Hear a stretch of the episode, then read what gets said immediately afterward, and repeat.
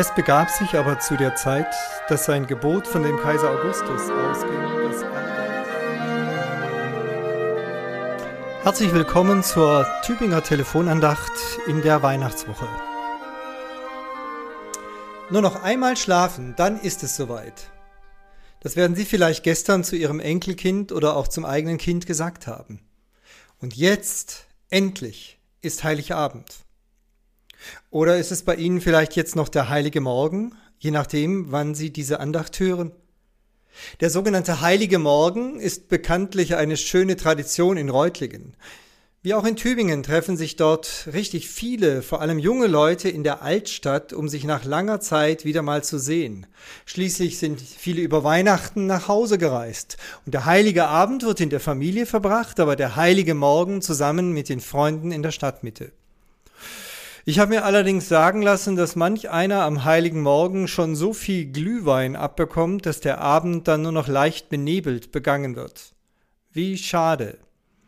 Denn für den heiligen Abend braucht es einen klaren Kopf.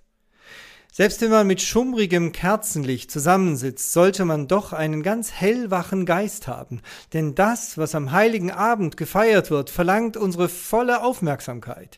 Immerhin geht es um das Ereignis der Weltgeschichte. Wir feiern die Zeitenwende. Wir feiern den Anbruch von etwas völlig Neuen, das eine solche Wucht und Bedeutung hat, dass die gesamte Menschheit davon betroffen ist. Wir feiern die Geburt Gottes als Kind im Stall von Bethlehem. Martin Luther hat es in seinem großartigen Weihnachtslied so zum Ausdruck gebracht. Den aller Weltkreis nie umschloss, der liegt nun in Marien Schoß. Gemeint ist der eine, unfassbar große, der selbst vom Weltkreis, vom Universum nicht umschlossen werden kann. Dieser eine universale Gott, er liegt nun im Schoß der Maria. Was für eine vermessene Botschaft. Und in dieser Hinsicht war Luther ein echter Fan der Maria. Ja, Martin Luther hat Maria verehrt. Auch als Evangelische sollten wir ganz und gar nicht meinen, die Maria sei bedeutungslos. Im Gegenteil, sie ist ja die Hauptperson des Weihnachtsgeschehens. Aber wohlgemerkt nicht für sich genommen, sondern immer in Verbindung mit dem Kind. Maria ist so wichtig, dass ich sie bewusst auch für den heutigen Tag aufgespart habe in meiner Reihe über die Personen des Weihnachtsgeschehens. Maria, die junge Frau, die sich dadurch auszeichnet, dass Gott sie erwählt hat. Nicht du hast mich erwählt, sondern ich habe dich erwählt. Wieder und wieder finde ich das in der Bibel, denn Gott ist der Handelnde. Das ist entscheidend.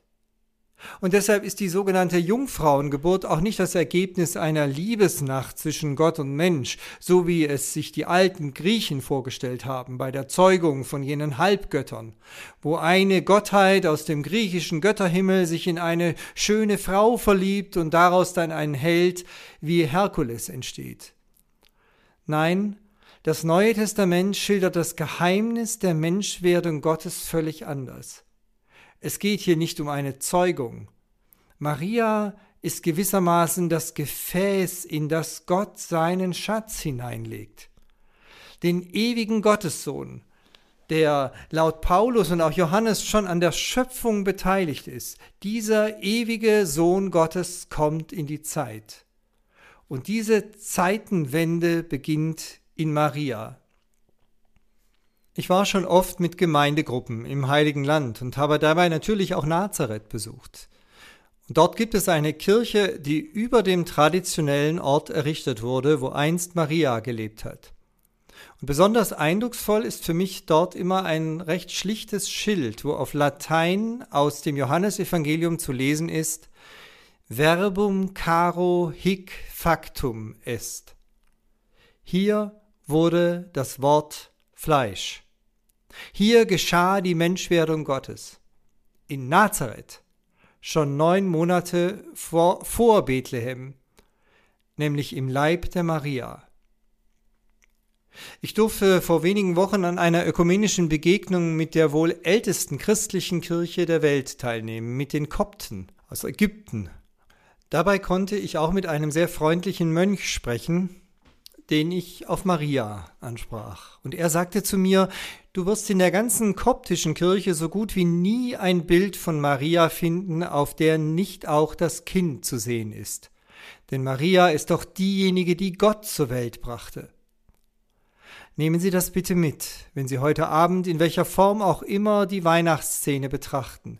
Schauen Sie auf Maria, denn sie verkörpert zu Recht die ganze Menschheit.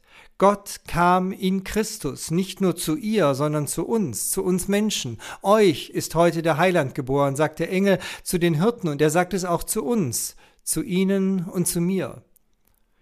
Weihnachten feiern heißt, wie Maria zu werden.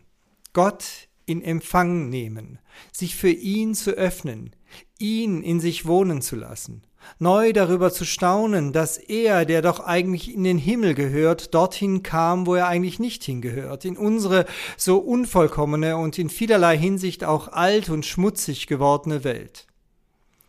Maria ist da nicht ausgenommen. Sie war keine reine Magd, wie es manchmal heißt. Sie war nicht heiliger und nicht edler und bestimmt auch nicht schöner als jeder andere Mensch auch wenn sich die Maler bei ihr besonders viel Mühe gegeben haben, später dann.